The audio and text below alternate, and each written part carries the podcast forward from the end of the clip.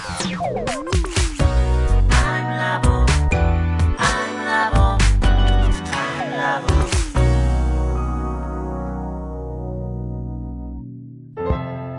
田智久のアイムラボアイデンティティ研究所。私は何者なのか、それは人類にとっての永遠のテーマ。じゅうごねんの歳月をかけ開発された、統合された究極の私と出会える技術、アイミング。不確実性の時代を生きる次世代リーダーのために、アイデンティティの本質について語り尽くします。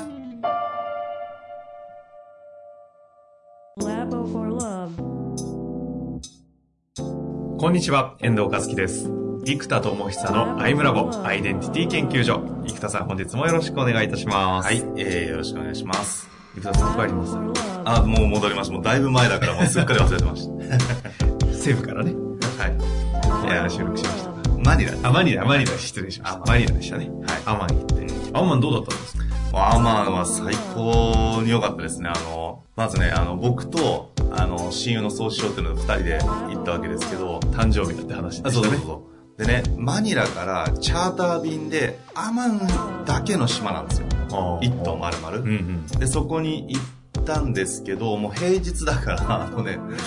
多分じゅっ組いないんですよ。全体で何組ぐらい泊まれる状態になってるんですか？島がね、えー、何組だろうな、コテージ何個って言ったかな、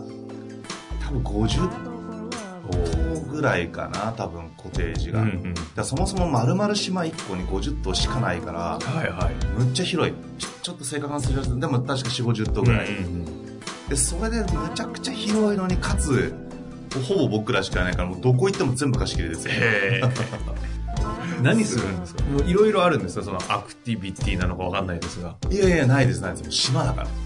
アクティビティだから、もう海と自然です。本当に体感をするという場面ですね。あ、でもシュノーケリングとか連れてってくれるので、まあこれもほら、アマン専属の人がボート出してくれるから、ただ、まあただというか、アマンの中でもそういうシュノーケリングとかボート出してくれるのもただで乗れるので、すごいですよね。えー、なんかね、あのエデュケーションランドでしたっけ、そうを作ろうとしている生田さんからすると、もうね、あれはむちゃむちゃイメージ湧くのと、島行っと暑いなみたいな。ウミガメとかむっちゃでかいのいましたから、ね。えー、あ、普通にやっぱいるんですね。ますます、ね。えー、そんな中でもう戻りになられて、またいろいろ変革があったと思いますので、今日はね、そのあたりを、うん、いきたいと思いますが、はい、今日のテーマはどんな感じでいきましょうかね。今日はですね、あの、ちょうどビーイングが思いっきり統合されたなって感じがするんですね。もうあの、たまたまの爆笑流って言ってるやつ。うんうん、で、そのエネルギーがブーンと来たことで、ロールがずっと発明家、ジェネレーターという発明家と呼んでいたんですが、ここ最近そのね、爆笑流エネルギーがグワンと上がったことで、うんうん、出てきた統合ロールが出たんですよ。またロール変化したんです。進化したんですか？いやいや、これはね、今までの発明家からのシフトとして一番でかいシフトです。うん、今までだいにいをジントレプレナー発動するとか、だいよんいの眠ってたプロデューサーを発動するみたいな、こう他のコアロール以外を使うか使わないかっていう、あのー、葛藤だったりしたので、結局今はだいいちいの発明家、だいにいの、まあ、起業家、だいさんいの、まあ、講師とかアイミングする、うん、で、えー、だいよんいのプロデューサー、コミュニティ作ったり企画とか場作り、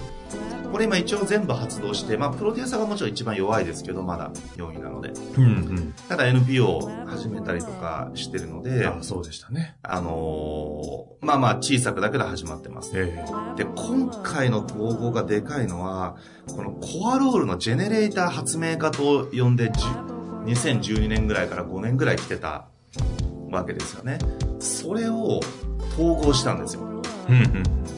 うん、で、これちょっと結論から発明投資家と名付けてですね。発明投資家。そう。えー、まず名前だけ先に共通と、インベンスター。インベンスター、イン、あ、投資家と、そう。インベスターとインベンター。インベンター。で、N と S しか違わないんです。なので、ね、インベンスターっていう、だもうありそうじゃないですか。ありそう、ありそう。実際ないですよね、インベンスターって単語はね。うん。ないけどありそう。うん、あのこのインベンスターっていう、えー、事故であると、はあはあはあ、でこれね実はなんで爆笑流がでかかったかというと、えー、と僕の発明は思いっきりやってるんですね、うんうん、でもやっぱ具現化が人類の進化って言ってるじゃないですか、はい、エネルギーが、はい、だから結局小さく起業するとか、まあ、今僕であれば研修会社をちゃんと作って、まあ、おそらくなんだけどじゅうごおくからにじゅうおくぐらいの研修会社やってないからあれですけど多分できると思ってるんですよ。まあ、一人でもねそれなりな数字をあの一応出しているのであのちゃんと講師ライセンス講師育成して営業マンの方々雇用してもしくは外注でコラボレーションしてパートナーシップで展開しておそらくそのぐらいの研修会社をおそらく作れてると思うんですけど、でもなんかそこを作るとですねもうやっぱり営業合戦になりますし結局絶対人類の進化にも届かない感じがひしひしとしてしまうんですね、はいはいはい、やってないのねどんだけ自意識過剰なんだってありますけど結局ね具現化をやるんだったら人類の進化に届きうるものっていう発想になっちゃうんですよ、うんうん、でそうするといつも僕が言う思うことの一個はじゃあね本当に世界トップクラスのビル・ゲイツやウォーレン・バフェットみたいな人物が本気を出して人類の進化とかいわゆる人類の精神的向上とかなんかそういうことできるかってなかなかその人類最強クラスでも難しいと、うん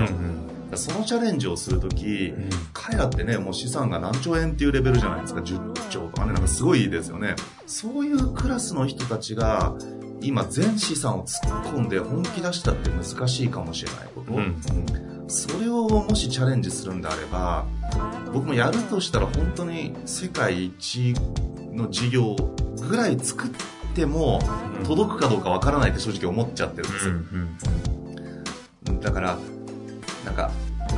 やりたいこととかなんか自分の火が灯る場所があまりにちょっとこう浮世離れしてる、うんうん、この僕が浮世離れしてると思うからよっぽど浮世離れしてるんですよ自分でも思うわけですでここで爆笑流が爆笑できるかその爆心の爆に笑うで爆笑っていう造語を作ったと言いましたけど、はい本当にそれやったら爆笑できるよねって感じがグーンときたわけですね、うん、でこれがグーンときた時にじゃあ究極の実現ってなんだって思ったんですよ実現力、うんうん、これっていや本当にウォーレン・バフェットとか例えばフォーブスのトップじゅうのうちちょっと僕古い年号のを見てるから最近の最新をちょっと確認してないですけど例えばウォーレン・バフェットとかジョージ・ソロス、ジョー、ジョージ・ソロスだっけ？ジョージ・ソロスとか、あと、ジム・ロジャーズとか、やっぱ投資家？しかも他の会社って、マイクロソフトみたいな巨大企業じゃないですか。うん、でも投資家って少数のナレッジワーカーもしくは、一人とか数人ですよね。まあ、大きくても多分数十人クラス。はいはいはい。それでそこに食い込んできてると。っていうことはどう考えても実現力の究極は金融ってことになるわけじゃないですか、うん、でじゃあまず金融が何がすごいかというと金融がすごいんじゃないんですよ実は。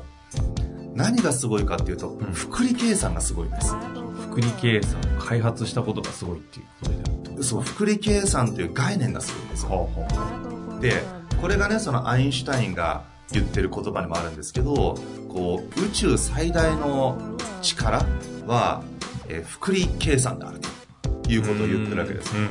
ん、その複利ほど尋常じゃないパワーは存在しないということなんですね、うん、でこれ本当指数関数、うんうん、でそれを調べてみて思うのがあの豊臣秀吉のストーリーの中にあのソロリ新左衛門っていう人がですねあの有名な話なんですけどあの褒美は何がいいかと聞かれたら今日一粒お金をあ米をくださいとで明日二粒米をください明後日四粒米をくださいとこういうふうに一日おきに米を一粒の倍もらって、えー、ひゃくにちかんで結構ですと、うんうんうんうん、そしたらおんならいいよって言ったらこれひゃくにちってにのひゃく乗なのであの要はじゅう乗でねあのせんばいだからもはやすごい数ですね、うんうん、っていうことなのであのー、途中であの褒美を変えてくれって話になった、まあ、半分ジョークで、ねえー、彼はやったなんか一応ね落語家の思想みたいな人らしいんですね。諸説あの諸説ありますけど、そうするとこのソロリ新左衛門という人はなんかそういう風な複利計算を作ったのと、その豊臣秀吉にそんなことふっかけてあの変えてくれって言わせる自立かどうか分かんないですよ、うん、ね、脚色あるかもしれないけど、それがまた落語家っていうのが熱いじゃないですか、はいはい、複利を使う天才的な計算能力とかもあるような人が当時の時代でね、あのトンチを利かして落語である、うん、これもねちょっと爆笑エネルギーが僕の中で高いんですよ。そこなり感覚的にシンクロあるんですか。そう、あしかもソロリさんってソロ版のソロと利益の利じゃないですか、はあはあ、あソロって 音, 音がねでソロリ新左衛門って新しいものを作るなんか人っぽいからこれソロリいやこれ本当に実在の人物なのかなと思ってウィキペディアとか調べて、うんうん、どうも実在っぽいんですよ。へえ。だからねおおなんかなんつうのあの三国志演義みたいな感じで実在しない人物が出てきてるやつあるじゃないですか、うんうん、なのかと思ったらどうも実在してるっぽいから、あのちょっと僕歴史詳しくないから分かんないですけどね、だからこれ熱いとソロリ新左衛門さん超熱いと思ってですね、なんかその時代の生田智久みたいですねいや僕はね彼のようになったら熱いですけど、要は何がすごいかっていうと売買ゲームっていう言葉が日本語でもよく使われますよね、はいはい、でこれこの人がやったのはいちにち倍ってことじゃないですか、うんうん、でこの複利計算が働くのも本当当たり前のことなんですけど、たったいちにちひとつぶを明日ふたつぶにするっていう、初期はそんなにヘビーじゃないんだけど指数関数って、うんうん、ただ後半も異常なわけです。例えばひゃくおくがにひゃくおくになるって話になっちゃうのでとんでもないことになっていく、うんうん、だ実は小さいんだけどこの複利状態を作れるかというのがもう実現力の全てだなと、究極の、つまり経営だって全部資産効率じゃないですか、うん、今僕とかがやってきている、つまりまだ僕発明家として社会に出てないって思っているのは結局の収益は講師なんですね、はいはい、そうするとこの講師業っていうのは自分の時間が換金されるから、このお金を投資に回せば別なんですけど、これそのものは実は複利になってないんですよ、うん、だけどこれをアプリに投下して、例えばアプリを使った人ひとりが使ったら友達さんにんぐらいが使うような仕組みになっていれば、これは複利計算で爆発的に広がるわけです、うん、まあ、Facebook とかそうですよね、ね自分友達ね、何今よんせんにんぐらいつながってるのかな、友達とかのつながって、はい、Facebook 上でつながってる人、はいっていうのがみんなそうなってるから、うん、いいねを押すと、ね、にせん、にせん、にせんみたいな感じで、複利計算で広がるっていうのが、要はネットワークの世界なんですよね。だからこれがもう、複利計算っていうのがとにかくもう半端ないということで、うんうん、その、お金の売買がすごいのは金融なんだけど、金融がすごいのは実は複利がすごいということなので、うん、この、事情、指数関数っていう概念がもうとにかく熱い。例えば、ね、れいてんいちパーセント でもいちおく年、年利 れいてんいちパーセント でもいちおく年置いたらすごいお金になるわけじゃないですか、うん、っていうことは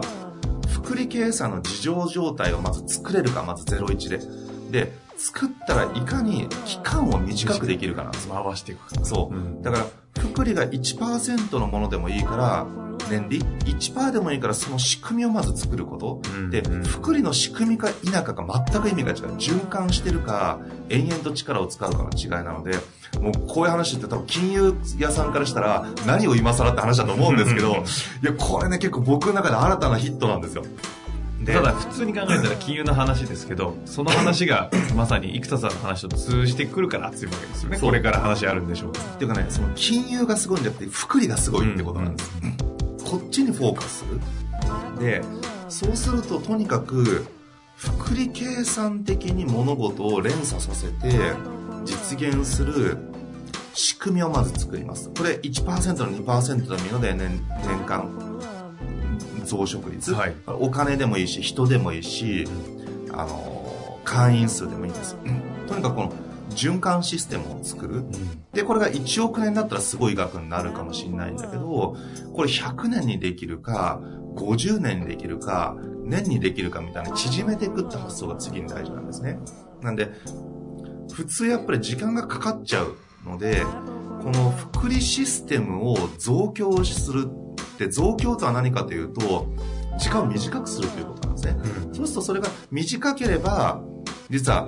ね、いちパーセント かけるいちおくえんのものをギュッと短くする、ちょっと計算が分かんないけどもはやあの、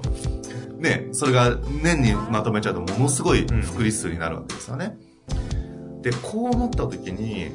じゃあ、まあ、日に倍倍倍っていうのはちょっとあまりにも現実的じゃないと。でも年成長率 にひゃくパーセント ってなってくると、これ別に伸び盛りのベンチャーみんなそうじゃないですよ、うん、ってなってくると、そのなんだ、発明投資家としての挑戦っていう感じじゃないんですよ。要はなんだ、自己統合の技術とかいろんなものを総動員し、してる自分の技術や理論がもし本当に人類に進化をもたらすようなレベルのものであるならばですよ、そのもっといけるんじゃないかと、うん、で今思ったのが月 にひゃくパーセントっていう、